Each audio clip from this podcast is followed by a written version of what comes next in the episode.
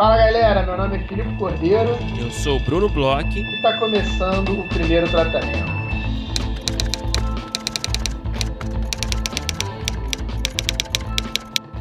Fala, Brunão! Tudo bem?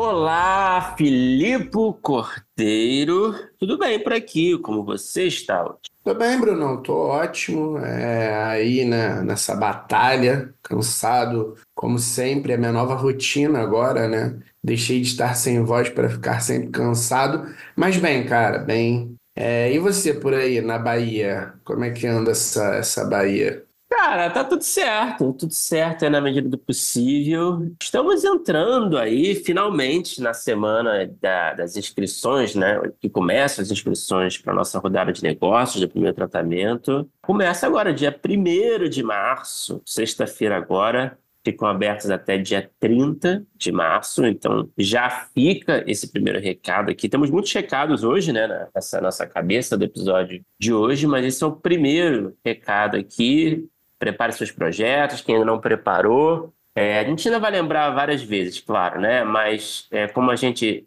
costuma fazer aqui, né? É, ó, é muito simples, vai lá no primeirotratamento.com.br, é, tem lá a seção de rodada de negócios, tudo explicadinho, não tem muito mistério. Tá? E é isso aí, a gente aguarda os projetos de vocês, certo, Felipe? É isso mesmo. Qualquer dúvida aí, né? Você pode entrar em contato com a gente. A gente fala com todo mundo, né, que tem mandado mensagem, tem dúvida. Acho que agora, quando abrir, vão ter ali tudo disponível no site, como você falou bem. Mas também, se ficar qualquer questão, pode falar com a gente no rodada, primeiro tratamento, arroba gmail.com ou pelas redes sociais, né, que é Primeiro Tratamento Podcast, no Instagram, Primeiro Tratamento no Twitter nas outras redes que a gente tem, mas a gente normalmente está mais no Instagram, que é onde a galera nos pergunta, nos fala, que a gente responde qualquer dúvida. E, Brunão, a gente hoje, na verdade, está falando um pouquinho sobre as rodadas, porque abre essa semana, mas também tem um monte de coisa legal em vários, em várias frentes diferentes acontecendo aí para a galera do roteiro, né? Desde é, cursos, laboratórios, concursos, festivais. A gente está aí nesse início de ano quente para a galera que é do roteiro, né, Brunão? Sim, sim, exatamente. É, uma das inscrições abertas também é para o Série Lab, né, um festival parceiro nosso aqui, que a gente tem muito orgulho de ser parceiro deles de frequentar todo ano. Tenho certeza que, que dessa edição agora, desse ano, a gente vai estar presente também. É, o Série Lab está com muitas oportunidades abertas, né, com inscrições abertas até o dia 5 de março, outras até o dia 8 de março. Vale entrar lá no Série Lab Festival com.br eu vou citar aqui só algumas das oportunidades né, que você pode você pode enviar o seu projeto de série, né? Você tem a rodada de negócios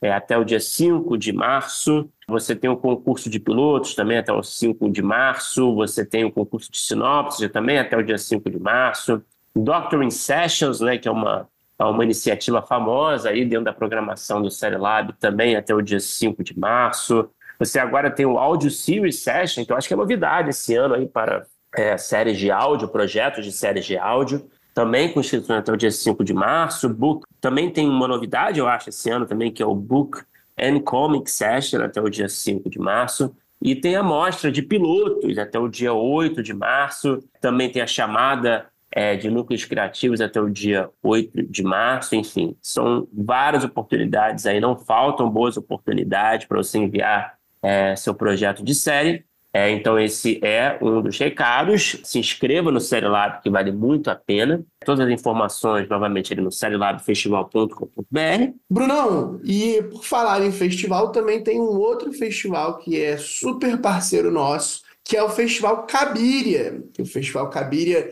está aí com inscrições abertas também para algumas modalidades que, que a gente vai falar aqui. O Festival Cabiria, para quem Tá chegando de paraquedas agora e não conhece, talvez, não sei. Acho que a galera que nos escuta deve conhecer. É um festival que já está na sexta edição. É um festival que ele é voltado para obras realizadas por cineastas mulheres e criadores da, da comunidade LGBTQIA+.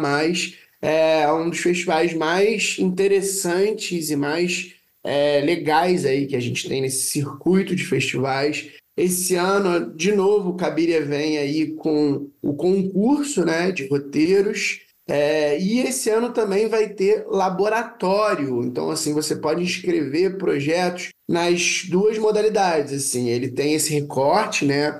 Vale muito a pena ali entrar para dar um, uma olhada no regulamento. Ele tem esse recorte, ele é voltado para essas cineastas, né? Esses cineastas. E, e esse ano ele vai ter o laboratório. Esse laboratório ele é muito interessante, porque ele vai ser um laboratório que vai contemplar longas de ficção, longas de ficção infanto-juvenil, série de ficção, é, o, o, concurso né, de roteiro de longa de ficção. E as inscrições estão abertas, elas abriram agora, no início desse mês, né, 1 de fevereiro, e vão até 31 de março, vão até o final é, do mês que vem. Então, fica aí a dica: dois festivais que são parceiros, dois festivais também uma outra dica que, se você jogar aí no nosso feed, né? Primeiro tratamento Série Lab, primeiro tratamento Cabiria, a gente tem entrevista com os organizadores, que são nossos amigos, uma galera que a gente está sempre muito próximo, a Vanna, o Gustavo, a Marília, a gente sempre conversa com eles, está nos eventos com eles, e eles já falaram bastante aqui no podcast, né? Sobre um pouco mais do, das das, dos caminhos internos, das dicas. Então, vale a pena aí ouvir os episódios. Você que está querendo conhecer um pouquinho mais, você que está querendo se inscrever, você que está querendo se inscrever pela primeira vez, fica essa dica aí. E além né, dos festivais, a gente tem aulas, Brunão, que vão rolar aí nos próximos meses, dias. Estão aí na frente aí para vir, né? Sim, sim, vai rolar uma aula muito especial. Não sei se você está ligado, Filipe é, eu, vou, eu vou fazer essa aula, inclusive, fiquei muito interessado. É a Masterclass Construindo Jornadas e Amadurecendo Personagens com The Nutshell Technique, que é uma aula que vai ser oferecida pelo nosso parceiro Guilherme Zanella, lá do Writer 51. É, vai ser uma aula de três horas online e vai ocorrer no dia 21 de março, às 19 horas. Todas as informações estão lá na conta do Writer 51, lá no Instagram, no site deles também. É, cara, eu estou muito interessado. Eu nunca me debrucei, confesso que eu nunca me debrucei muito sobre essa proposta narrativa, sabe?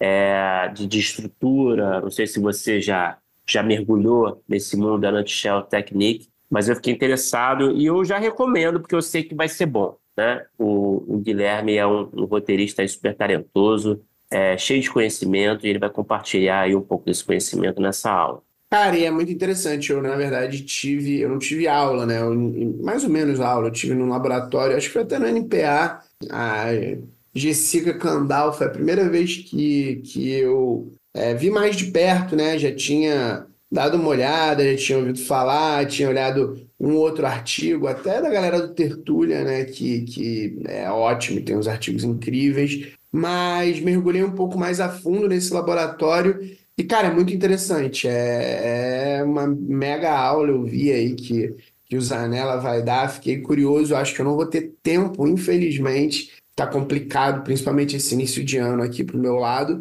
Mas também recomendo muito. É, um que o Zanella a gente pode recomendar de olho fechado, nosso parceiraço. Também, né? Fica a dica aí. É, a gente tem episódio com a galera do Writers Room e a gente tem também é, os, alguns episódios abertos aqui do Cena Aberta, que o Guilherme Zanella faz aí é, análises de primeira página de roteiro. Então, você que é, vive aí né, em Marte, não conhece o Zanella, tiver aí alguma dúvida, também tem aqui no podcast, joga aí no teu feed, dá uma procurada por ele, que a gente já conversou com ele mais de uma vez, ele está aqui, é, figura recorrente aqui no podcast, e tenho certeza que vai ser incrível, cara. Tenho certeza que vai ser incrível. Outra aula que está por vir aí, Brunão, é do nosso amigo, é, colega, amigo, é, trabalhamos junto com ele em coisas diferentes. Dani Belmonte vai dar uma aula,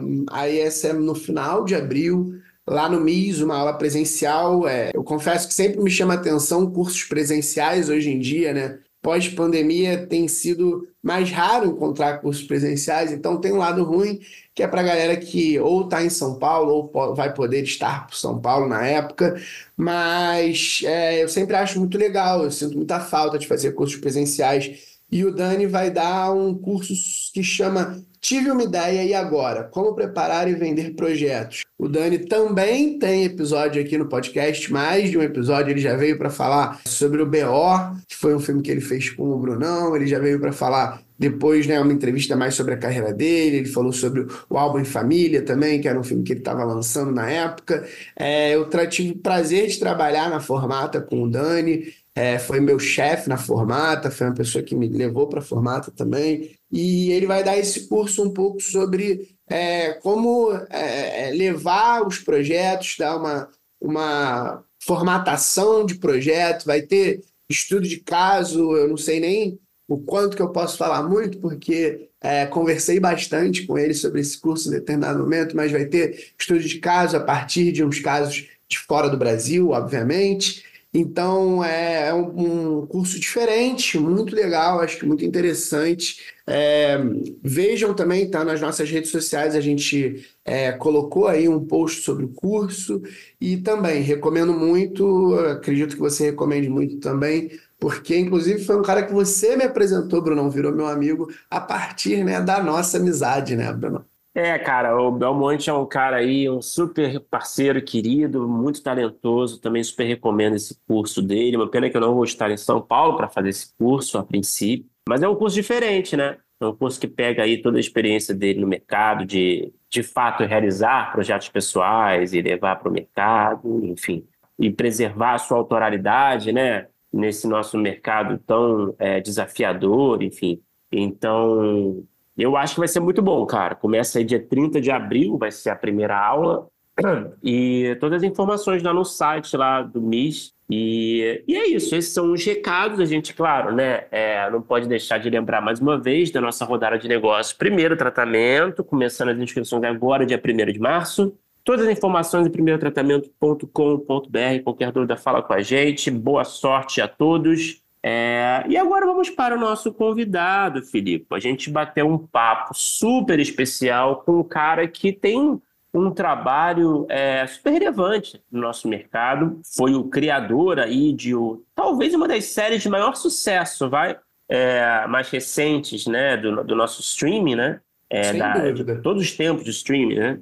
Vamos colocar uhum. assim, que é o Sintonia. A gente começou com o Guilherme Quintela, ele aí, como eu falei, criador, roteirista-chefe da série Sintonia, colaborou no roteiro de meu amigo Hindu, do Hector Babenco, é, também colaborou com Arnaldo Jabor no filme Meu Último Desejo, é, trabalhou aí, é, atuou como roteirista em documentários como Olhar Instigado, Primeiro Bailarino, Pagliatti, enfim, vários projetos. Aí, o Sintonia é, chamando mais atenção, logicamente. Então, é claro que a gente acabou conversando bastante sobre sintonia, sobre a dinâmica da sala de roteiro, sobre o desafio né, de, é, de criar novas temporadas né, é, dentro aí da trajetória do histórico da série. Né? Enfim, falamos aí de escrita de gêneros, aí de, de documentário, de ficção, né, que são é, tipos de projetos aí que o Guilherme é, escreveu, né? Então foi um papo muito bom, cara, muito interessante. Fiquei fã do Guilherme, não conheci o Guilherme só de nome. E é isso, cara. Tenho certeza que vocês vão adorar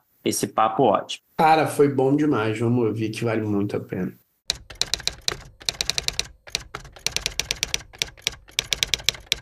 Guilherme Quintela, seja muito bem-vindo ao meu tratamento, cara. Prazer falar contigo. Pô, o prazer é o meu, cara. Estou feliz de estar aqui, compartilhar aí com vocês, bater um papo aqui hoje à noite, né? E vamos nessa. Esse é legal, cara. É, Guilherme, para começar o nosso papo, é, a gente sempre gosta de falar um pouquinho do começo da trajetória dos nossos convidados. Aí eu dei uma olhadinha na sua, na sua história, né? Eu, pelo que eu entendi, você se formou em psicologia primeiro. É, aí eu queria, eu fiquei curioso, assim, que é, é uma, eu acho que é um perfil diferente, assim, né? Para a galera que conversa com a gente. E aí eu queria entender de cara, assim, você fez psicologia já pensando em como, tipo, agregar é, esse, trazer esse conhecimento para o, o, o, roteiro, para o audiovisual, né? Porque a gente sabe que é muito linkado, né? Com desenvolvimento de personagem e tudo mais. Você tinha já esse insight empreendedor ou você tinha só realmente interesse por essa área e depois você descobriu o audiovisual? Cara, não, então, eu, o meu primeiro curso de roteiro eu fiz acho que na oitava série da escola, né? Então sempre foi muito meu foco. Eu sou bem sempre gostei muito de cinema e tal. E aí, quando eu fui fazer a faculdade, eu estava um pouco na dúvida se eu fazia cinema ou se eu fazia alguma outra coisa. E aí eu acabei optando por psicologia exatamente por isso, construção de personagem, estudo de, de gênero narrativo, né? Esse tipo de coisa. Eu achei e também eu achei que precisava um pouco mais de, de conteúdo, assim, né? Eu dei uma olhada na grade de cinema e ela tinha muita coisa técnica. Então, como meu objetivo já era roteiro desde o começo, não, não, não tinha tanto interesse por fotografia, direção e etc, montagem, que foi uma coisa que hoje em dia eu tenho muito mais interesse do que eu tinha na época. Então, foi um, um foi a psicologia já veio nesse lugar, assim, né? de entender mais construção de personagem e, e, focar bastante em cinema. E foi muito bom, porque na faculdade mesmo eu já puxei, tipo, estudo de caso clínico, eu fazia sobre filme, um, estudo de construção de personagem, de, desculpa, de construção de arquétipo, de coisas de psicanálise, etc. Eu sempre me baseei em cinema, né? O único, talvez, né? Ali. Cara, só, é, tanto que a primeira parte da faculdade foi muito boa, porque era muito teórica. E depois, quando foi para a prática mesmo, que tinha que atender e tal, foi bem difícil, assim, até porque é, um, é uma faculdade bem complexa ali, né? Você trabalha em hospital, trabalhar em, em, em clínica, assim, era muito difícil para mim, né? E aí, no meio da faculdade, eu já eu pausei a faculdade, eu fui fazer um curso de roteiro de documentário na Espanha, porque, assim, eu sou apaixonado por documentário também. E aí, quando eu voltei, eu já comecei a trabalhar com cinema. Então, eu fazia os, as coisas de, da faculdade, né? Trabalhava nos, no hospital, em centros, em clínica, mas eu também já trabalhava como assistente de produção. Então, já foi um... Desde ali do meio da faculdade de psicologia, eu já, já caí para a área do cinema. Mas deixa eu só aproveitar, Felipe, só essa deixa aí que eu ia fazer essa, essa, essa pergunta adicional também. Você falou, ah, você foi fazer o curso de documentário na Espanha, né? Era o que uhum. você era esse o tipo de, de narrativa vai, que você tinha interesse, assim, era a sua prioridade como roteirista?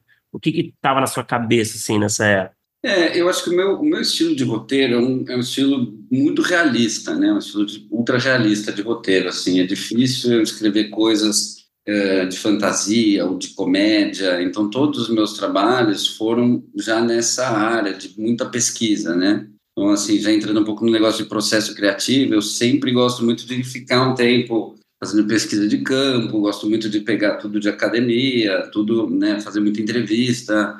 Então, meu trabalho sempre foi uma mistura de, de, de roteiro de ficção, mas com roteiro documentário também. Então, antes de eu escrever qualquer coisa, eu sempre tenho ali uma porrada de, de material de pesquisa mesmo, né? Então, sei lá, a maioria dos meus trabalhos já são nesse lugar. E eu também escrevo documentário, né? Então, é, é, eu acho que junta as duas coisas, né? E eu, inclusive, gosto muito de fazer o contrário, né? Pegar o roteiro de documentário e colocar em ficção. Desculpa, o contrário. Pegar um documentário e transformar numa ficção, usar toda ali, né? Incidentes citantes, as viradas de ato, construção de personagem, mundo comum. Então, para mim, documentário, assim, hoje em dia é uma coisa que eu gosto de brincar. Eu uso o documentário para ficção e uso a ficção para documentário também. É, cara, é engraçado que eu acho que, assim, é, a gente já conversou aqui com quase 300 roteiristas, eu acho que, é, em termos de formação dessa forma, fazendo uma faculdade que, é, num primeiro momento, parece que tenha a ver ou cinema, ou, sei lá, artes cênicas que seja, acho que é o primeiro que a gente conversa assim, Bruno, se, se me corrija se eu estiver errado. Eu acho que é. Eu acho que, que é. a gente tem muita gente, por exemplo, que fez, sei lá, direito, mas queria, sonhava em escrever roteiro, mas não acreditava que ia conseguir trabalhar com isso.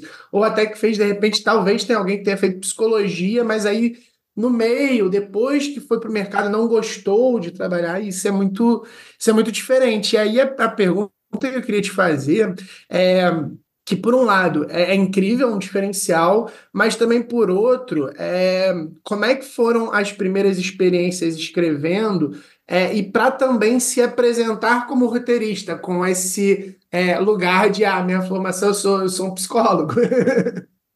Cara, eu, eu, vou te falar que a galera sempre gostou muito, assim, sempre que eu falava que eu fiz projeto, todo mundo falava, caramba, que legal, um roteirista, psicólogo, né? É, acho que é exatamente por essa visão, assim, né? A possibilidade de construir personagens profundos, com camadas e tal. Eu acho que no começo era até meio balela, né? Porque você vai aprendendo na prática mesmo. Mas eu acho que vendia bem no começo, sei lá, foi muito bom.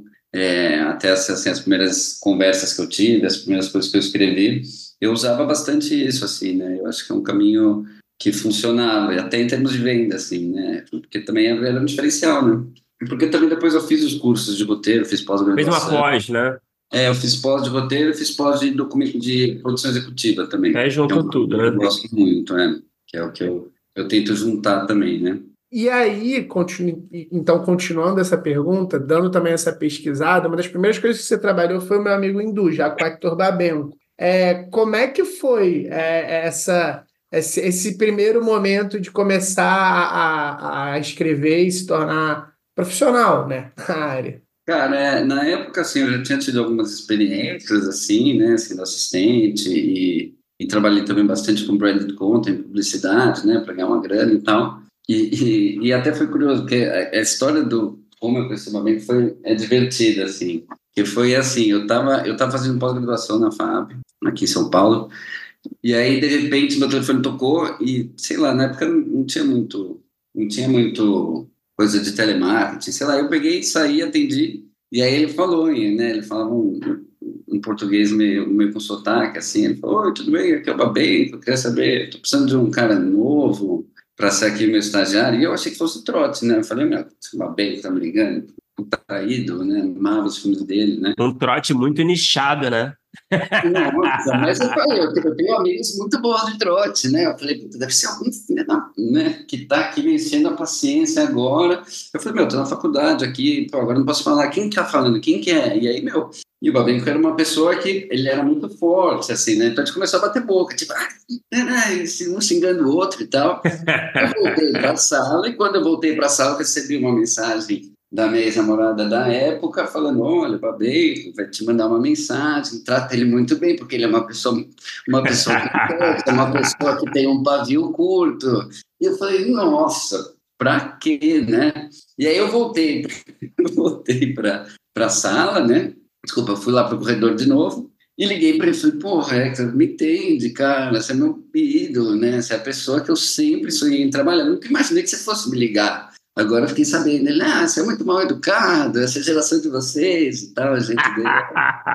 e aí eu falei, não, mas é, ah, puta, me dá uma chance, deixa eu te conhecer e tal. Aí ele, não, não, não. Aí eu entrei e ele mandou uma mensagem. Amanhã, às sete e meia da manhã, aqui na porta, que a gente que, eu quero te conhecer, e a gente já começa, traz o computador, eu, tipo, caramba. E depois ele até comentou que ele gostou, que eu dei umas, umas, umas xingadas nele, então a gente já fez uma, um, um, estabeleceu um relacionamento de uma forma diferente ali. Mas é, foi muito legal, porque eu entrei meio como estagiário mesmo, né, para tomar nota, porque ele, tinha, ele anotava tudo nos cadernos, então eu fui organizando as coisas para ele. Aí, quando foi passar para um argumento um pouco maior, ele falou: Ah, você não quer fazer isso comigo? Aí, depois do argumento, ele falou: Ah, você não quer testar aqui uma. Já fomos direto para o roteiro, acho que nem teve escaleta na época.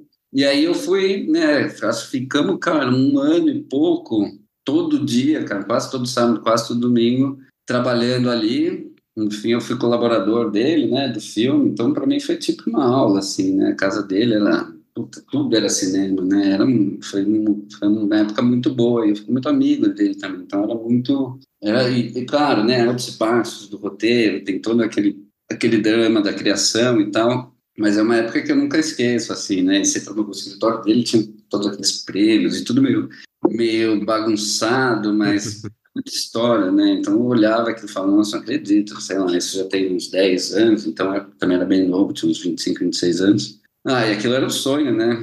Era o sonho de qualquer pessoa, trabalhar com um cara daqueles e e de cara, né, como, sei lá, depois Billy Dafoe fez o filme, Sim, claro. Era Celton Mello, falava, caramba, no filme 7 Não, foi... total. Não, cara, é, é, cara, essa história é muito boa. mas assim, eu fico me perguntando também, né, tipo, entrando um pouco mais a fundo nessa experiência, né, porque você você estava lá fazendo pós-roteiro na época, mas você escreve há muito tempo, né, você fala, né? E uhum. assim, eu não sei se nessa época você já tinha assim um processo seu, vai, solidificado, de escrita, eu não sei. E você entrou nesse processo que você falou que não teve nem escaleta, né? Foi direto para o roteiro. É... Como é que foi assim, em termos de processo, que mais você aprendeu, assim, sabe? Você, tem coisas que você incorporou, assim, desse processo para o seu processo pessoal, dos seus projetos pessoais? Como é que foi, assim, em termos de aprendizado, sabe? Eu acho que, assim, o, tanto o Babem quanto o Jabor, que eu trabalhei bastante tempo depois também, eles eram um estilo de cinema que eles ainda não, eles não tinham tanto a pegada de, de conhecimento de roteiro desses, desses, como é que chama, desses manuais, né, que a gente estuda muito hoje em dia. O jeito deles de escrever era muito mais artístico, muito mais pessoal, né? instintivo, né, né assim. Instintivo, claro. Eu acho que também eles tinham tanta experiência. Depois que você tem bastante experiência, eu acho que você para de ficar pensando, né? Puta, agora eu preciso de uma virada de ato, agora eu preciso as coisas meio que vão se encaixando, né? Claro que sala de roteiro é muito importante sempre, depois a gente vai falar um pouco sobre isso, mas como mas na época era muito era era um processo muito do, da criatividade deles assim e realmente eram duas pessoas extremamente artísticas assim não tem muito não tem muito não tinha tanto um padrão assim o do Babenco era engraçado que a gente começava a escrever duas três cenas e às vezes chegava na cena sete e ele pedia para mudar uma coisa e tinha começado do começo. Então era um processo cara tipo extremamente angustiante. Você fala mas isso tá bom? Não não não volta porque a gente errou uma cena aqui, que é uma cena fundamental para o filme, então vai. E tinha uma coisa muito forte que o Babenco falava muito, cara, tipo assim, você, você escreve como um escritor ainda, você não escreve como roteirista, porque você não está vendo o filme. Isso aqui que você está escrevendo não é, não é uma cena, isso aqui é, um, é uma descrição literária, né? E aí, então ele tinha muito isso, e aí ele falava, ah, fecha o olho pensa aí um pouco como você quer ver essa cena. Pensa o ator, pensa a locação, pensa as coisas e pensação, né? Mas, mas em termos de processo, é, era, era esse tipo de processo bem, uh, bem artístico mesmo, assim, né? Bem pessoal dele. E nesse momento eu também não tinha muito como falar para ele. Até umas vezes eu cheguei para ele e falei, você não quer colocar isso numa lousa? um negócio. Ele falou, ah, que lousa, é isso, sabe? Dessa isso acaba com a arte. Era muito, saudades. E, e, e, engraçado, você, em termos de processo, ainda falando sobre isso, é, você falou, né? Principalmente com sala, é, pelo que eu entendi, você sente um pouco mais da necessidade de uma coisa um pouquinho mais cartesiana, vamos dizer assim, do que esse caos. Mas, sei lá, de repente, por exemplo, projeto pessoal, longa, coisas assim, você traz um pouco desse, dessa forma um pouco mais é, não é bem a palavra livre, mas um pouco mais descolada, de, sei lá, de, de, de repente manuais, ou você é, aí você mesmo já é, beleza, trabalhei com eles dessa forma, mas me sinto mais à vontade, é, um pouco mais é, seguro aqui, faz escaleta. Como é que é o seu processo a partir dessa experiência com essas pessoas que tinham processos mais, sei lá, caóticos até? É até curioso, assim, porque eu acho que são duas coisas diferentes. É o processo e a outra forma como que você estrutura né, o seu trabalho. Em termos de processo, eu vou falar uma coisa aqui que a minha equipe, a galera que já trabalhou comigo e as pessoas com, né, para quem eu já trabalhei vão até falar que eu sou meio caótico também, assim, né? É, não é, eu não sou aquela pessoa mais organizada que trabalha sempre no, com rotina. As minhas salas costumam ser um pouco bagunçadas e tal. O pessoal até reclama um pouco, mas é, mas é complexo, porque é isso, né? Essa área do roteiro é um lugar muito criativo, então é, é, difícil você manter aquela, aquela constância, né? Então você, inclusive, inclusive porque às vezes quando você ingessa muito é difícil você você tirar o melhor das pessoas, né? E você conseguir também, porque é isso, no fundo, um roteirista de, de uma série é isso, você tem que pegar as ideias que existem no mundo, as ideias da sua equipe, as ideias da direção, as ideias do canal e você é um centralizador de tudo, né? E de produção também, né? Porque tudo tem um custo, então você precisa conseguir encaixando essas coisas. É, e aí você precisa ter uma capacidade muito grande de, né, de concentrar essa informação e ao mesmo tempo de coordenar essas pessoas. Eu não sou muito bom dessa parte, assim, de, de, de, de conseguir colocar, de conseguir passar isso para as pessoas. Às vezes eu concentro muito, às vezes eu libero muito, então eu acho que eu estou aprendendo nesse sentido ainda, né? Eu acho que faz parte do, do, nosso processo. Cada sala nova que eu tenho, cada vez que eu trabalho na sala de alguém, eu sinto que você, a gente ainda tem bastante, né? Eu, no caso, tenho bastante a aprender nesse lugar. Mas em termos de estrutura, eu gosto muito de trabalhar com um canal de uma forma muito estruturalista, assim, muito de manual, assim, meu processo, assim, eu gosto de apresentar os canais uma coisa tipo isso. Ó, aqui a gente vai ter a cena tal, a gente faz lá os desenhos, a cena tanto, vai custar tanto, porque é aqui que a gente aprende espectador, a gente vai construir um mundo comum, apresentar o um personagem, o conflito principal vem aqui, a virada do primeiro ato, é aqui que tem um incidente citante, é não sei o quê, e tudo isso com os gastos já bem definidos, entre aspas, porque depois tem toda a questão de produção, mas essa forma da gente conseguir distribuir né, essa, essa equação complexa de gasto, atenção do espectador e a questão narrativa, né? Que a gente aprende o espectador dessa forma. Né?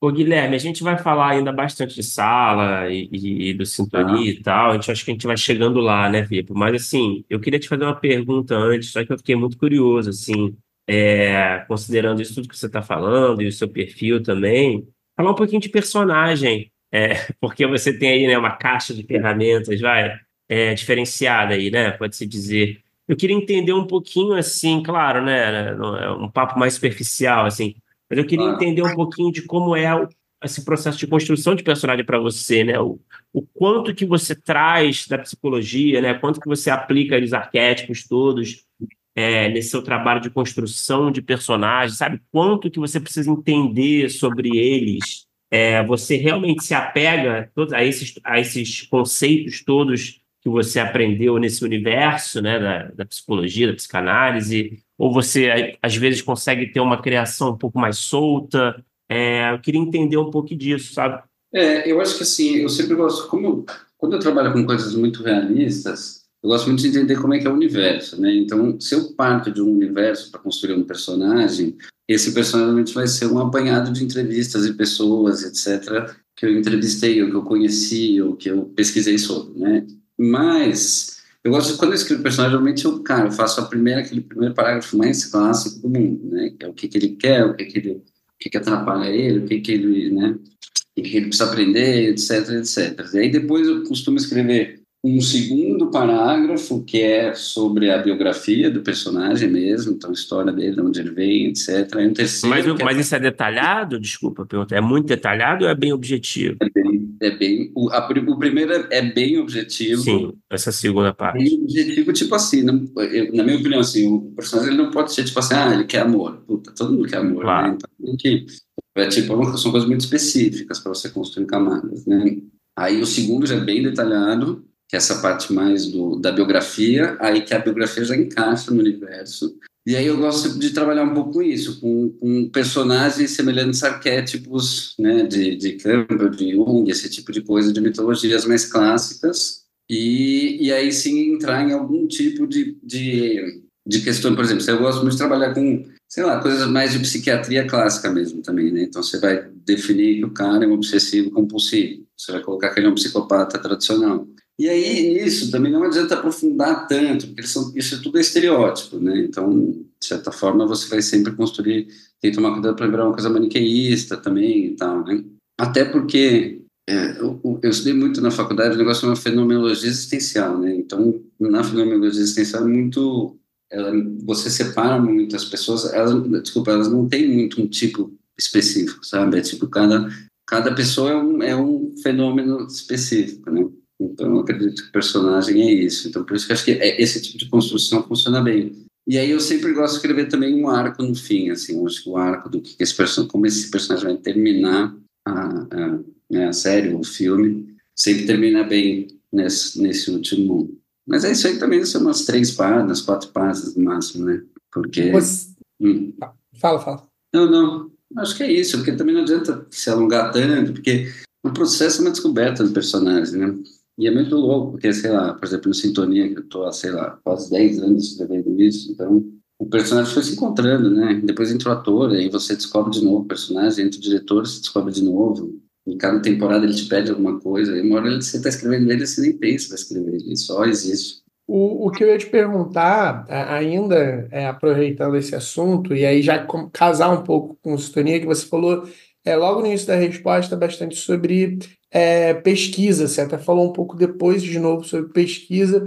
E aí, é, talvez a gente já possa entrar também um pouco no Sintonia, talvez até em outros trabalhos. É, o quão é importante essa pesquisa para você e, e, e, o quão é, ela fica no trabalho, porque principalmente uma coisa que você falou bastante também é sobre esse estilo é, hiperrealista. Eu acho que tem uma preocupação muito grande com verossimilhança, de passar é, é, é, na escrita em, em, todo tipo de signo que domina-se ali o que está falando. Acho que a gente, a gente vê isso muito bem em sintonia, por exemplo. É, e aí, é, a minha pergunta nesse lugar é que também tem uma, talvez uma, uma armadilha, vamos dizer assim, de você trabalhar com hiperrealismo, pesquisa e querer é, ficar muito no, no que, que é realidade, quer jogar contra a dramaturgia. Oh. Então, a minha questão é essa, assim, quanto, quanto que é, vem a pesquisa, quanto que isso às vezes ingessa, não ingessa, é, você escolhe, ah, não, mas se é isso que aconteceu, vamos segurar aqui, como é que funciona essa leitura para continuar passando esse realismo e também ser interessante e não ser um documentário, né? Ou um retrato, um... É, não, eu, o, o louco é isso, né? Porque é realmente, assim, lá no, no Sintonia a gente tem muito essa pegada de ser uma coisa ultra realista mesmo, assim, né? Tanto que a gente escreve os diálogos, depois eu fico, sei lá, um tempão reescrevendo com uma pessoa que só faz gíria especificamente então, cada diálogo é pensado com as gírias que a pessoa precisa falar e tal. Então, em termos de linguagem, é muito detalhista, né? Mas eu não vejo isso como uma coisa que, que, que ingessa a gente, sabe? Eu vejo isso como uma coisa que que possibilidade. É, é, mas é um pouco assim, sendo sincero, um pouco parecido com essas questões de produção, né? Porque a gente tem um orçamento, a gente tem uma realidade, então a gente precisa conseguir encaixar a narrativa nisso. Assim, eu acho que esse é o grande desafio de um de um projeto de ultra realista, né? De você conseguir encaixar uma narrativa que seja extremamente clássica, porque a sintonia é bastante clássico nesse sentido, com né, esse lugar super realista, porque é isso, que é, acho que assim, se você pegar os comentários nas mídias sociais e quando você faz com as pessoas, as pessoas me falam, ah, conheço aquele personagem, eu falo que nem aquele, meu amigo é aquele outro. Então, assim, a galera realmente se viu muito naquele lugar, né? Isso pra gente é muito legal, porque... Você gosta de acompanhar? Você acompanha tudo? Ah, Falam? Eu, eu, não tenho, eu não tenho rede social, né? Porque eu fico meio... Ah, boa!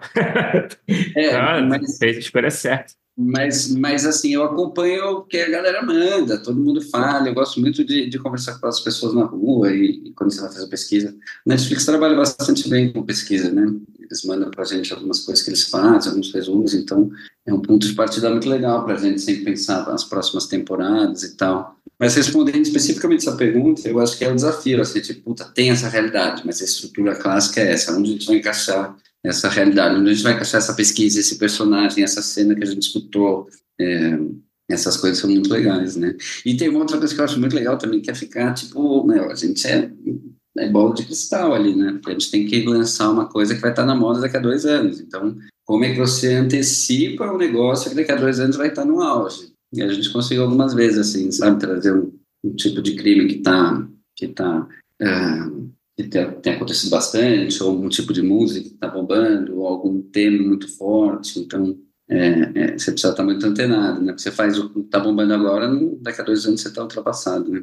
E para conseguir isso, o que, que você acha que é o, é o principal, assim? É, é, é, é pesquisa que vem de tudo que é lugar, é, é, e ainda mais sem rede social. É, cartomante. É. Tudo tem, mas a, a, a, o pessoal que escreve sintonia tem, tudo tem, né? Então os caras entendem pra caramba, assim, né? O time pensa muito junto, né? Eu acho que acho que aí é outra coisa, né? A escolha de equipe e tal é fundamental para isso, assim, realmente você cada um tem que ter um estilo, cada um busca de um lugar, cada um traz um, um tipo de, de inteligência, né? Um tipo de, de, de humor ou de é louco porque às vezes você pega o roteiro e cada um tem um como é que chama cada um tem um estilo, né? Então você pega o roteiro que é mais engraçado, você pega o roteiro que é mais cômico, desculpa, mais dramático, que é mais terror. Só, nossa, uns que são mais românticos, só caramba, que bonito isso, mas porra, uma série de amor, né? Ela é também, mas. É, eu queria até aproveitar essa deixa aí. É, e você, você é co-criador, né? Da série e roteirista-chefe, eu não sei se desde o começo ou desde as últimas temporadas, é o que? Desde quando? É, na primeira temporada a gente teve um roteirista-chefe, e assim, eu sou co-criadora, na primeira teve o Pedro Furtado, e depois eu já virei o roteirista-chefe. Tá, depois da primeira, né? E aí o que... E aí depois eu fiquei sozinho. Sim, e aí, é, e falando de equipe, né, de cada um tem um estilo, né, como você bem colocou. É, você, como roteirista-chefe, você imagina que você tem algum poder para, talvez, é, indicar é, quem vai compor essa sala, né? Tem vai, vai trocando de temporada. Imagino que nem todo mundo possa seguir também né, no projeto, deve ser complexo nesse sentido. Eu queria entender um pouquinho de, de quais são os seus critérios, sabe? Se você participa dessa decisão de escolher esses talentos da sala, é, você se baseia no que exatamente? O que, que você procura? É onde que você procura? Você pede algum tipo de texto específico? Você pede é, talvez um spec de sintonia, não sei, né? Hoje em dia, né? É uma série que não assiste, né? Então, não sei se, enfim, se seria legal isso também. Né? Eu não sei como é que é, né, dentro do esquema da Netflix, mas como é que, como é que você se baseia, geralmente, para fazer essas, essas escolhas? Eu acho que, é, de novo, assim, acho que você vai aprendendo com o tempo. Eu acho que tem uma coisa que é muito importante, que é isso, o roteirista-chefe também é, um, é uma pessoa, tem que ser uma pessoa muito política, né? Então, tem que negociar com o canal, com direção, com produção. Eu imagino. É, então, são muitas, assim, eu participo de todas as contratações, mas isso também desde a segunda, é, desde a segunda temporada. E eles têm uma coisa muito boa de sintonia, que todo mundo que faz sintonia já pula para um outro trabalho, porque encaixa. Então, muitas vezes eu perdi roteirista por conta disso, quer chamar de novo e já não tem mais agenda, uma pessoa, né, a maioria da galera já cresce muito rápido, já vira roteirista-chefe, etc. É, que a série foi bem, né, então mas eu acho que assim, é muito. Eu acho que é, um, eu acho que é um mix de tudo isso que você perguntou, sabe? É você lê as coisas que a pessoa já, já fez. Às vezes é muito bom ver coisas, tanto coisas profissionais dela, né, contratadas, quanto coisas que ela escreve para ela mesma, que aí você vê onde ela vai ter, é, vai ter vontade, de onde vem o desejo dela mesmo, né? E também, cara, coisas pessoais da vida da pessoa mesmo, né? E também você pergunta, o que, que você gosta de sintonia? Às vezes tem gente que nem assistiu, tá fazendo entrevista. tem, que, pô, tem que fingir, pelo menos, né? tá. aí, Assistir aí, correndo ali. Exato, às vezes, por exemplo, assim, para mim, né, a parte, a parte cristã era mais complexa, porque apesar de ter frequentado muito a Assembleia para escrever a primeira temporada, era muito, é muito difícil, assim, o acesso, né? Então, eu gosto, sem pergunta, é muito bom ter algum, alguém que sua cara de religião, desculpa palavrão, né? É, é muito bom ter gente que, que, que pode. Que, que entenda de, de, dos universos, como uma série muito de universo, eu pergunto isso também, falo, pô, você gosta de fazer pesquisa? Você iria no baile funk? Você faria não sei o quê? Porque também, se não é isso, não vira uma coisa muito técnica, né? E acaba, às vezes, infelizmente, acaba virando estereotipado, né? Eu tinha uma história também que era isso, assim, eu lembro às vezes eu escrevi no Nando, e eu, inclusive, né, eu já fiz muito isso, que era o nosso criminoso, e ele sempre vinha com uma voz carioca, porque nosso estereótipo era do Cidade de Deus, do Tropa de Elite. Eu falava, mas esse cara é carioca? Quando ele uma vez perguntou para mim, por que, que o nosso traficante é carioca? Eu falei, ixi, Maria, acho que é o estereótipo que eu não conheço, entendeu? Sei. Você pega a referência do Zé Pequeno, do, do Capitão de Cimento, né? Então é isso, você tem que. Mas é isso, tem pessoas que entendem muito de drama, tem pessoas que são mais técnicas mesmo, que é aqui ali, ou né, mais estruturalistas, são pessoas muito boas para a construção de arcos mais longos. Aí é bom sempre ter uma pessoa que tem um traço um pouquinho mais cômico para trazer uma leveza. É, então é muito. É, é, e é meio que é isso, né? Como você fosse fazer um time ali de futebol, né? Você precisa ter as várias posições, né? Inclusive porque tem pessoas que escrevem muito bem coisas uh, mais pessoais, né? Os bottom episodes, né? Que a gente chama, que é o segundo, terceiro e quarto, que são episódios um pouco mais baratos, que precisam ser mais internas, esse tipo de coisa. É, então tem pessoas que são muito boas disso, tem pessoas que gostam de ver coisas maiores, mais cenas externas, mais ação, mais então, então difícil é realmente você conseguir equilibrar todas essas posições, né? Guilherme, eu queria aproveitar, a gente tem um grupo de apoiadores aqui do podcast que eles mandam é, perguntas, eles sabem o que a gente vai falar e eles mandam perguntas.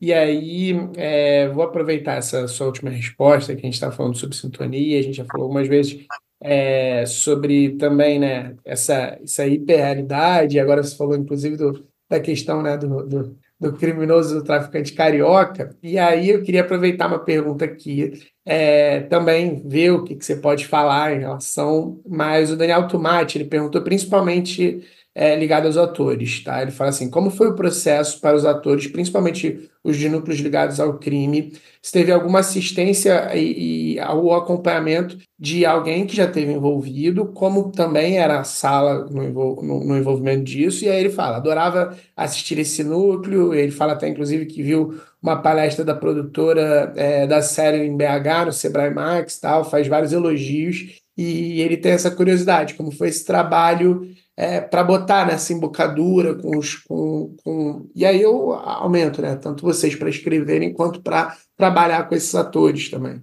É, uma das coisas que eu aprendi rapidamente quando a gente estava escrevendo foi isso. A gente dificilmente ia chegar na embocadura que ele precisava por conta das, da, da, especificidade da linguagem, né? No Sintonia, o pessoal do crime, você sabe aqui de São Paulo, eles usam muito uma mistura de, de linguagem, né? Que é a cristã com, com a jurídica, né? Porque o contato que eles têm, quando eles querem falar de forma mais formal, eles misturam essas duas linguagens e de repente você percebe que é uma construção um pouco bíblica e um pouco jurídica, é muito interessante.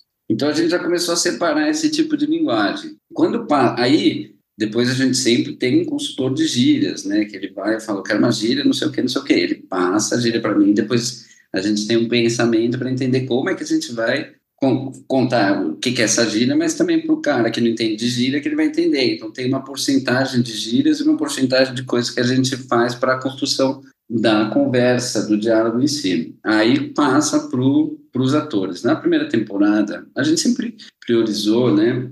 É, então, a gente fez, sei lá, dois mil testes para escolher os atores, né? E aí, quando eles foram escolhidos, já era uma galera que já veio com uma pegada dessas, né? Que já tinha uma linguagem dessas, e aí, só que são grandes atores, né? E a gente precisava também de, de, de, de, pessoas coadjuvantes que fossem muito do universo. E aí sempre tem um trabalho muito grande com, com essas outras pessoas, e algumas que são inclusive egressos, né?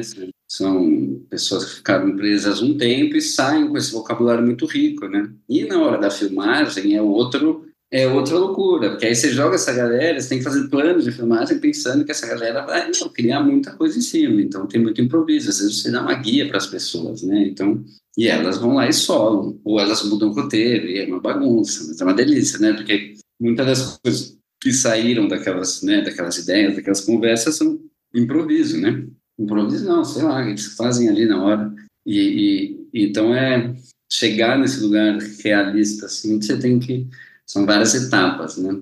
O que é muito divertido, na minha opinião, assim, acho, acho uma das coisas mais legais que a gente tem. Você acompanha, você consegue acompanhar e acompanha bastante a produção também? Vocês vão para para sete, você vai para sete como motorista-chefe, como é que é? Como é que... Cara, eu fui, na primeira temporada eu fiz 95%, na como criador, né, mais até do que como roteirista, assim, então eu ficava ali, às vezes precisa mudar, não sei o que, tá aquela correria e tal, às vezes são duas equipes ao mesmo tempo, então eles precisam conversar, é, na segunda não, porque era o Covid, né, a gente falou no meio do Covid, então, tipo, minha redução total de equipe não era fundamental, e a terceira eu fui também 100%, e na quarta eu já fui bem menos, assim, já tinha, a série já estava caminhando bem e tal, então eu quase não fui, foi acho que uma semana, duas semanas.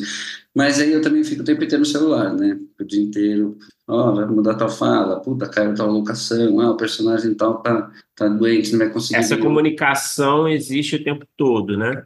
Não, Entre sala e, e set. É, aí já não é nem mais a sala, a sala termina... Sim, a, a, representada por você, né? É, a sala costuma terminar aí uns dois meses, um mês e meio antes de começar a pré, né? A gente faz aí uma última versão com direção, com produção e com canal para fechar. É, então, normalmente só fica eu e assistente, né? Ou eu mais algum roteirista, depende. Guilherme, é, uma, uma pergunta. Eu até ruim. Eu gostaria muito que tivesse mais roteirista em set. Eu acho que ajuda muito, assim. Acho que, né, acho que os americanos usam muito. Funciona pra caralho por conta do. Puta, é isso, pra, né? Construção ali tem muita coisa que você decide na hora os próprios ensaios com os atores, você muda muito, muito texto, então eu acho que o ideal dos mundos ainda vai, seria que, que a gente tivesse cada roteirista acompanhando o seu episódio, né?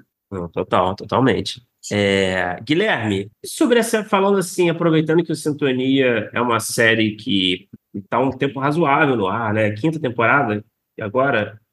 Quinta começa. Isso.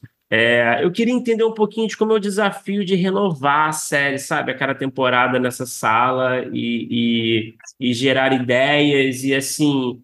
Eu, e até uma curiosidade minha também, eu não sei, eu não sei, você como criador, você vai saber logicamente me responder.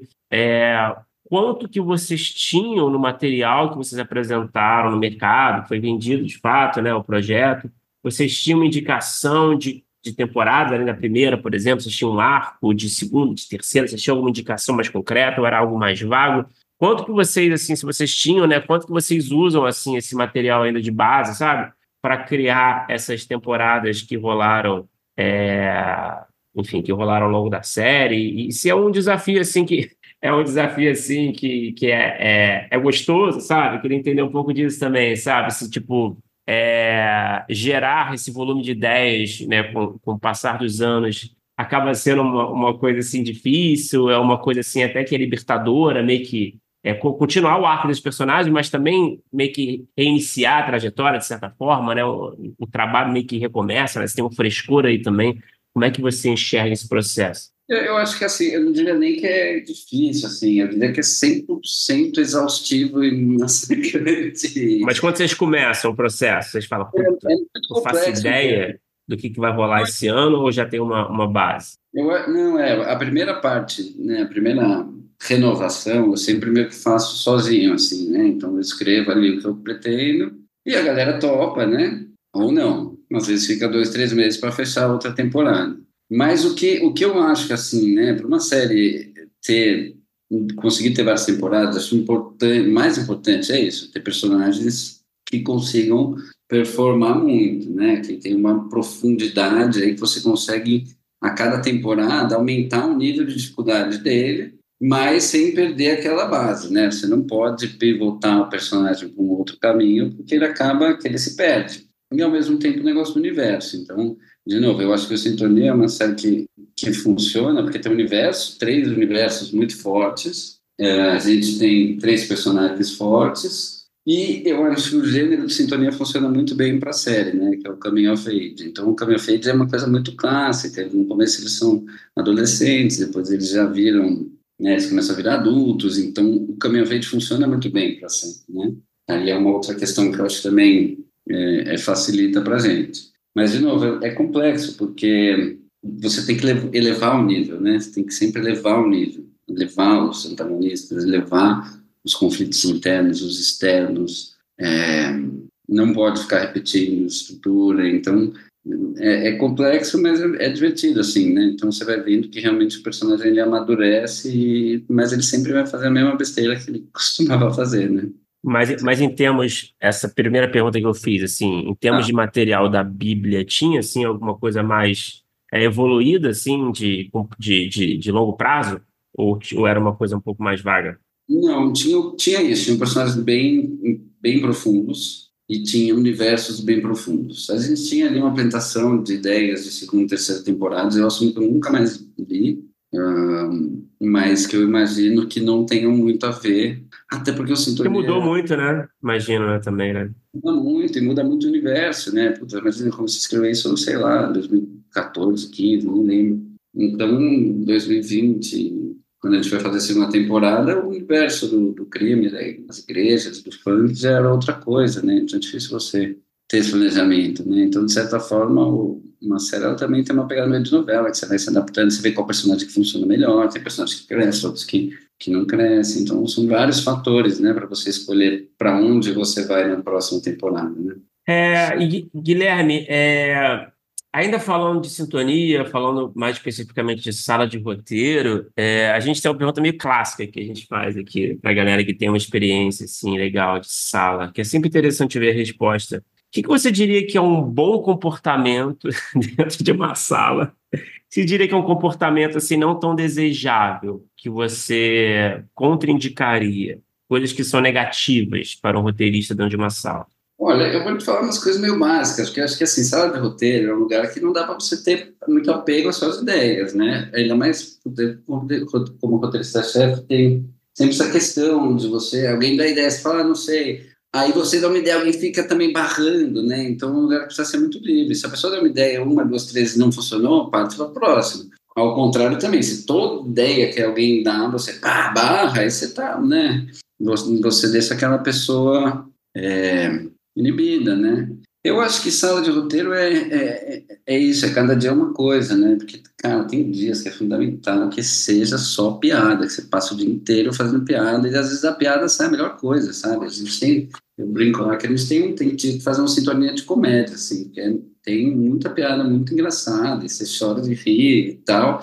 E aí, depois de duas horas fazendo piada, vem uma ideia muito boa para resolver o clímax do quinto episódio, que senão você vai perder a série, entendeu? Então, o clima precisa estar tá bom, o que não sempre, nem sempre é fácil, porque né, são pessoas, cada um tem a sua vida, tem o seu momento, então, às vezes, é, a gente se perde um pouco, às vezes a gente trabalha sob muita pressão também, porque né, tem que entregar, tem, tem, tem orçamento, tem é isso, a gente, o Sintonia a gente entra numa sala que vai filmar daqui a quatro meses, então não tem, é, diferente de, de, de alguns processos que você tem um ano para escrever, que você pode pausar um tempo, não, Sintonia tem essa, tem essa, essa, então aí o processo funciona muito bem, entendeu? É difícil, a gente vai apresentar um argumento, depois vai ter a sinopse, depois vai ter as escaletas, depois as versões 1, 2 e 3. Na versão 1 a gente faz uma coisa mais ampla, a versão 2 é uma coisa mais aprofundada já para dentro dos personagens, a 3 já é uma coisa que já vai para a produção, então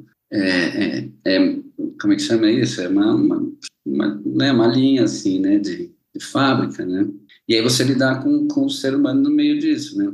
E aí então o, o, comportamento é isso, é, é sei lá, é, é conseguir cada um respeitar o outro. Eu assumo que já tive vários problemas, assim, hoje em dia me arrependo de várias coisas que eu fiz também, porque uhum. a gente vai aprendendo, e às vezes a gente cobra muito, às vezes a gente cobra pouco, às vezes a gente... Eu, por exemplo, sou meio paranoico com o negócio de horário, né? Então, para mim, puta, meu, uma cor 10 da manhã, 10 da manhã tem que estar tá lá. E tem pessoas que né, que tem um horário mais flexível, tem pessoas que...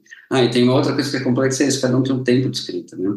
E você precisa aprender a lidar com isso. Tem pessoas que escrevem muito rápido, outras pessoas escrevem mais devagar, outras pessoas, por exemplo, assim, eu escrevo muito rápido, mas eu escrevo, a minha escrita não tem uma qualidade tão boa quanto de outros roteiristas. Então, às vezes, uma pessoa demora uma semana mais do que eu para escrever, mas quando o texto vem, já vem muito mais forte. Eu gosto de trabalhar mais em algumas versões, entendeu? Então, a minha primeira versão é muito para apresentar a ideia. Aí depois eu vou trabalhando aos poucos. Mas é isso, cada um tem um estilo de texto, né? Cada um tem um estilo de, de tempo.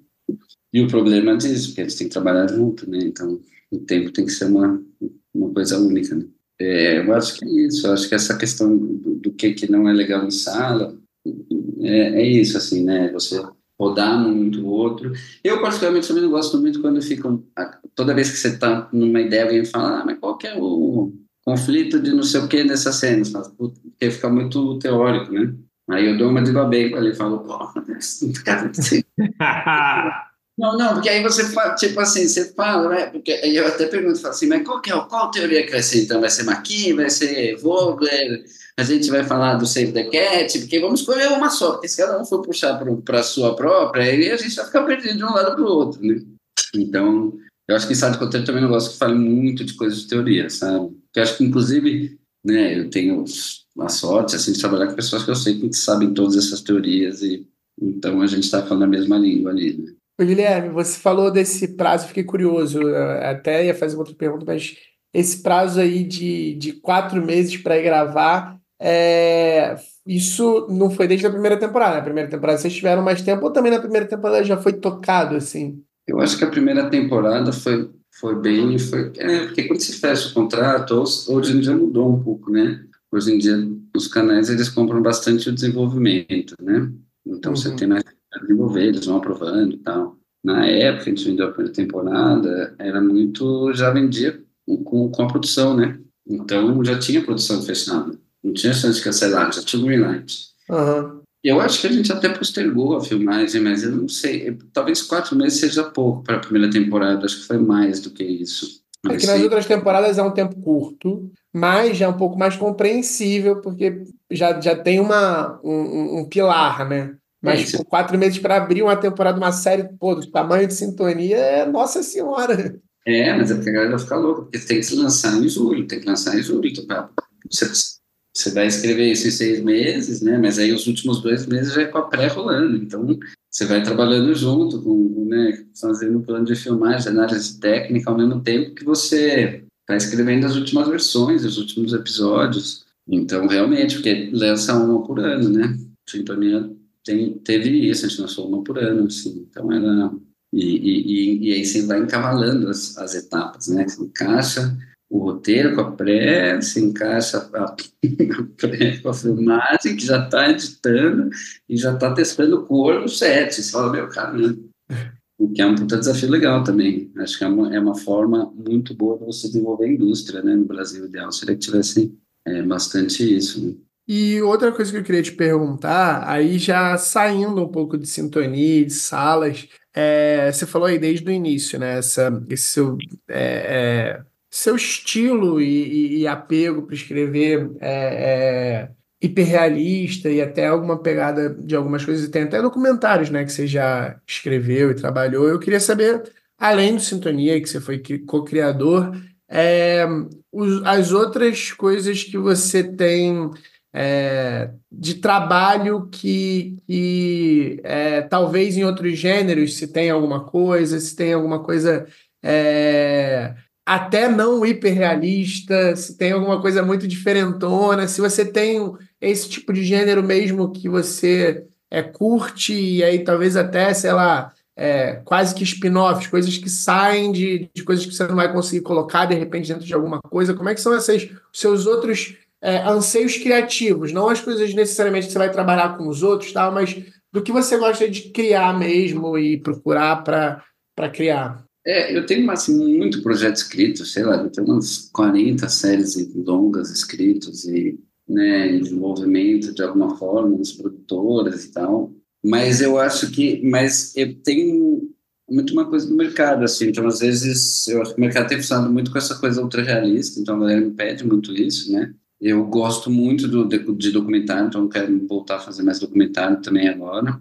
E é, mas é complicado isso, porque eu acho também que você acaba ficando um pouco marcado, assim, sabe? É, às vezes que eu apresento outros projetos, a galera pergunta, ah, mas você não tem outra sintonia? Então, porque é isso, né? Querendo ou não é isso. Eu, eu não escrevo comédia, né? não escrevo outros gêneros muito bem, então acho que acabei ficando marcado por isso. Mas, claro, tenho vontade, mas é mais complexo. E também tem uma outra coisa que é difícil. Por exemplo, eu escrevi eu trabalhei no, na, no Insânia, né, que era uma série de terror, e que para mim foi difícil, porque eu ficava tentando, é, sei lá, trazer para a realidade, né, e o terror é isso, é o universo do, do terror, então você não, não é realista, não é, né, vai falar que a coisa... Então, para mim foi complexo. É, foi legal para caramba, mas é um desafio. Mas eu acho que eu vou continuar um pouco mais por esse caminho de documentário de ultrarrealismo mesmo, assim, nos próximos tempos, porque é, é claro que eu acho que existem muitas possibilidades dentro desse estilo, né, não só questões criminosas, de crime e tal, mas eu gosto muito de esportes também, então trabalho bastante com nesse universo de gosto bastante de biografias. E essa daqui a um mês sai um filme que eu escrevi, sei lá, seis anos atrás, que é o filme da Dona Barbosa, que eu trabalhei com é, que a gente escreveu, lançou agora. Saudosa Maloca, né? Saudosa Maloca, é.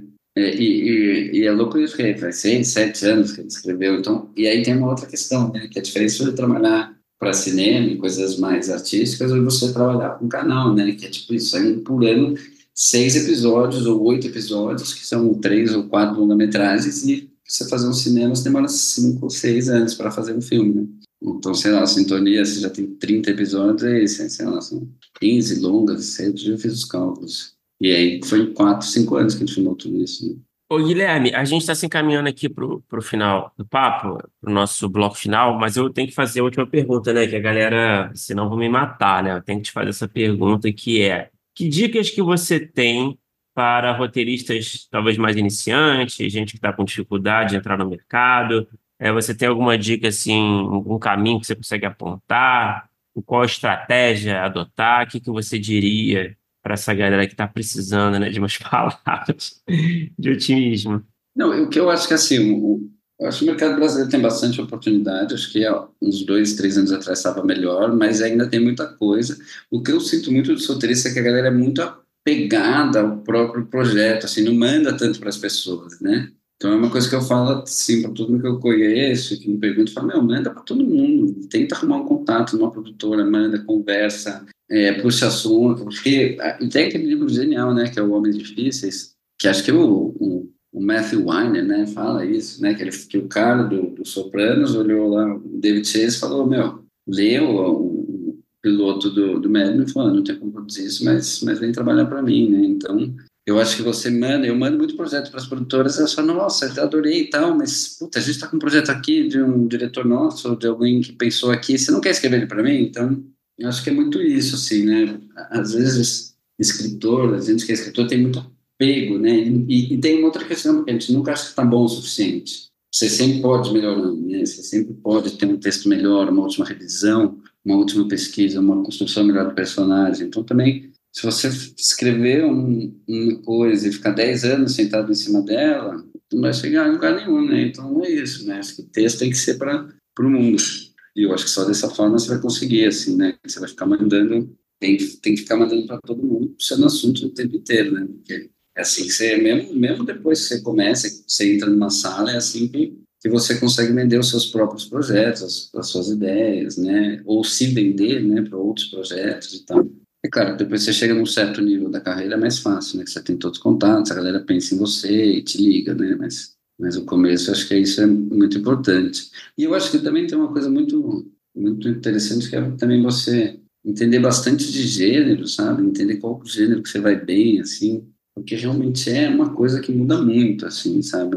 São poucas as pessoas que conseguem escrever todos os gêneros com a mesma sabe? Com, com, com, a mesma qualidade, sabe? Então, às vezes Acho que pode ser interessante o roteirista meio que se especializar, talvez, em, em algum é, tipo. Isso, é, porque você chega e você demonstra assim, né? Eu acho que. E, e assim, quando eu digo gênero, não digo nem comédia, né? Porque acho que comédia é outra coisa. A comédia, sei lá, o cara nasceu com dom ali, nem adianta estudar, porque, meu, sei lá, cada um tem o seu. Mas os outros acho que dá para estudar, assim. Qual que é o que você mais gosta? Puta, fantasia, terror, né? Então, vai, estuda quais são as regras desse gênero, quais são as regras do universo, esse tipo de coisa. Acho que para o começo é muito bom, né? Maravilha, Guilherme. É, a gente tem o bloco final, então vamos embora para o bloco final. Algumas perguntinhas mais objetivas, tá bom? A gente faz para todo mundo. Então vamos lá. Qual é o melhor roteiro que você já escreveu, na sua opinião? Pode ter sido produzido, pode não ter sido produzido, pode ser uma série, pode ser um episódio, uma série, um longo, um curta, vale tudo. Cara, eu gosto muito, muito, muito de um projeto que eu tenho que é sobre um escritor de sonhos. Mistura bastante psicologia com, com ficção científica e fantasia, que é um projeto invendável, porque ele é muito mirabolante, muito... Mas eu adoro, porque tem, são, são os temas que eu mais gosto, né? E é, passa no futuro, é como se, se, sei lá, os VODs tivessem uma, um, um, um, um sistema que você liga ali, a televisão, e você pluga e você tem sonhos com uma coisa que você escolheu, entendeu? Só que aí o personagem, cada personagem, é, quer dizer, cada sonho adapta ao inconsciente da, do, do, protagonista que é a pessoa, entendeu? Então cada um vai vivenciar aquela história de acordo com... Então o conflito interno é sempre da, da pessoa que está sonhando, e o conflito externo é sempre o que algum roteirista escreveu. Eu gosto muito desse projeto. Pô, legal, hein? legal mesmo. E, e qual é o pior roteiro? Que você já escreveu. Pode não ter sido produzido também, tá? Mas as regras se aplicam as mesmas da primeira pergunta. É difícil falar do pior roteiro, porque é muito difícil a gente gostar do nosso próprio trabalho, né? eu assisto as coisas tudo ruim eu faço, né? Você assiste, você coloca, você fica envergonhado, você fala, nossa, caramba, por que eu escrevi esse negócio? É, nossa, mas escrevi tanta coisa ruim já, cara, que... É... Eu acho que hoje em dia uma coisa que eu aprendi também é isso, às vezes você tem você quer vender muito uma coisa, você escreve alguma coisa que não tem nada a ver com você, sabe? Então, sei lá, hoje em dia essas né, temáticas, você pega para escrever alguma coisa, uma protagonista mulher que grávida, não sei o quê, que é uma coisa que tem a ver com você, né? Não tem... E aí depois você vai ler e fala, nossa, que é 100% estereotipado, 100% é, um específico, Caramba. É porque é foda, porque se eu falar algum específico, vai aparecer o diretor para ficar chateado. É, pode ser não produzido também, né? Algum roteiro é, que você escreveu que. É, eu acho que eu acho que talvez esse, acho que né, acho que eu tenho uma, é muito difícil escrever personagem feminino, né? Não é uma coisa é, é, tão simples, tão, sei lá, acho que as mulheres que eu escrevi é, não ficaram não ficaram tão bons. E acho que ainda mais nisso a gente acaba caindo muito nas coisas depois você aprende também, né? Que você sempre para você construir uma mulher forte tem aquelas regras, né? Do, do assédio, né? Do, né? Essas coisas violentas. Aí você constrói uma mulher forte, né? Puta, já caiu bastante. Ah. E Guilherme, o que que você assistiu? Aí pode ser nacional, estrangeiro, pode ser qualquer formato, pode ser longa, pode ser série, é, curta que seja, que quando terminou você pensou, pô, eu queria ter escrito isso. É recente ou Pode ser qualquer tempo, qualquer coisa. Que você olhou e falou, pô, eu que queria ter escrito isso aí. Olha, eu acho que assim, o filme que fez. É, o, o cara que fez eu trabalhar com cinema foi o Kubrick, com certeza, né? Acho que é meu. Puta, ganhei uma vez uma caixa do Kubrick, assim, assisti uma semana em todos os filmes dele falei, puta, vou fazer isso com certeza. Sei lá, tava no, na escola, né? Então, ele para mim é, é, é, sei lá, meu Deus, assim, se tem, se tem Deus, assim. E também. Algum dele, assim, esse aqui era o. Laranja Mecânica. Laranja Mecânica, para mim, foi o que eu falei, caralho, é isso que eu quero fazer. Com certeza foi o, foi o momento ali, foi o meu turning point, meu incidente citante dessa, para essa carreira, né? E outro assistiu qualquer é é? Coisas Estranhas, não. Nossa, que filme.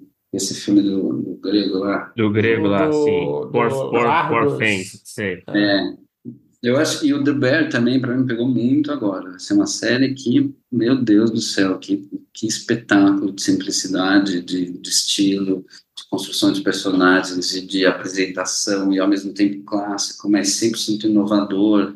É, para mim, assim, foi uma série que eu assisti que, puta, que delícia de ver, que bom você ver que né, possibilidades novas de construção de personagem, de arco, mas ao mesmo tempo tudo está ali, né? Você vê que é, é, aquela brincadeira que o Tarantino faz muito bem de brincar com a narrativa, mas no fundo você encaixa exatamente nos pontos tradicionais e clássicos, né? Então acho que esses três, assim, um de, né, dois novos e um, um antigo, mais clássico. É mais, mais por isso, acho que eu sou mais estruturalista, mas em termos artísticos aí também tem um infinito aí, né, que você, que você, você gosta, né? Sei lá, italianos, Antonioni para mim é muito forte, é, Mon né? Aí já é uma pegada Tarkovsky, aí você já vai para um outro, é umas coisas mais pessoais mesmo, né? Mais artísticas assim, né? Para encerrar, Guilherme, talvez você tenha respondido já, tá? Na primeira pergunta. Qual é o seu projeto pessoal que está no topo da sua lista de desejos que você quer muito realizar algum dia? Claro, fica à vontade para falar o quanto você quiser, sem precisar entregar tanto, mas acho que você falou um pouco desse projeto, né? O melhor roteiro Será que é esse ou tem outro que está no topo da lista? Esse é o que eu quero muito fazer, mas eu entendo que ele tem um processo para fazer, talvez não consiga. Eu acho que eu tenho mais ambições mesmo profissionais, assim, de continuar crescendo na carreira, virar um showrunner, virar um, né, é, um roteirista-chefe, produtor executivo mais, mais né, no, no, no, no, rigor da palavra, né? Eu acho que eu quero muito pegar um projeto para ser isso, assim, né? Um produtor executivo e roteirista-chefe é, que pegue o processo do começo ao fim, entenda tudo de plano de filmagem, é o, eu, é o meu, meu, caminho, assim, é o meu, que eu tenho buscado agora, né? Porque é uma delícia mesmo, que eu adoro, adoro o processo, adoro, adoro produzir, né? Sei lá. Eu não, eu não sou tão artista, assim, né? De ficar, não consigo ficar tanto tempo em cima do roteiro, tá? Acho que o meu, meu, meu estilo de roteiro é mais comercial mesmo, né? Sei lá, talvez, estou falando isso hoje, talvez daqui a dois anos, é, assim, uma montanha escrevendo uma longa-metragem sobre, sei lá o que. Não dá para saber, né? Mas acho que agora nesse momento é isso. É se procurar esse, esse lugar mais de produção executiva mesmo, sabe? Maravilha, Guilherme. Muito obrigado pelo papo, cara. Foi ótimo.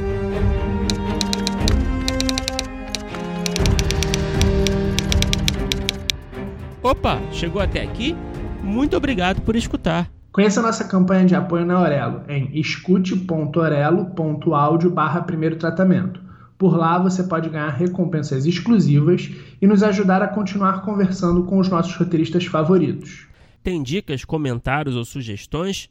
Fala com a gente pelas nossas redes sociais e não se esqueça de assinar o feed do primeiro tratamento pela Aurelo. Até a próxima!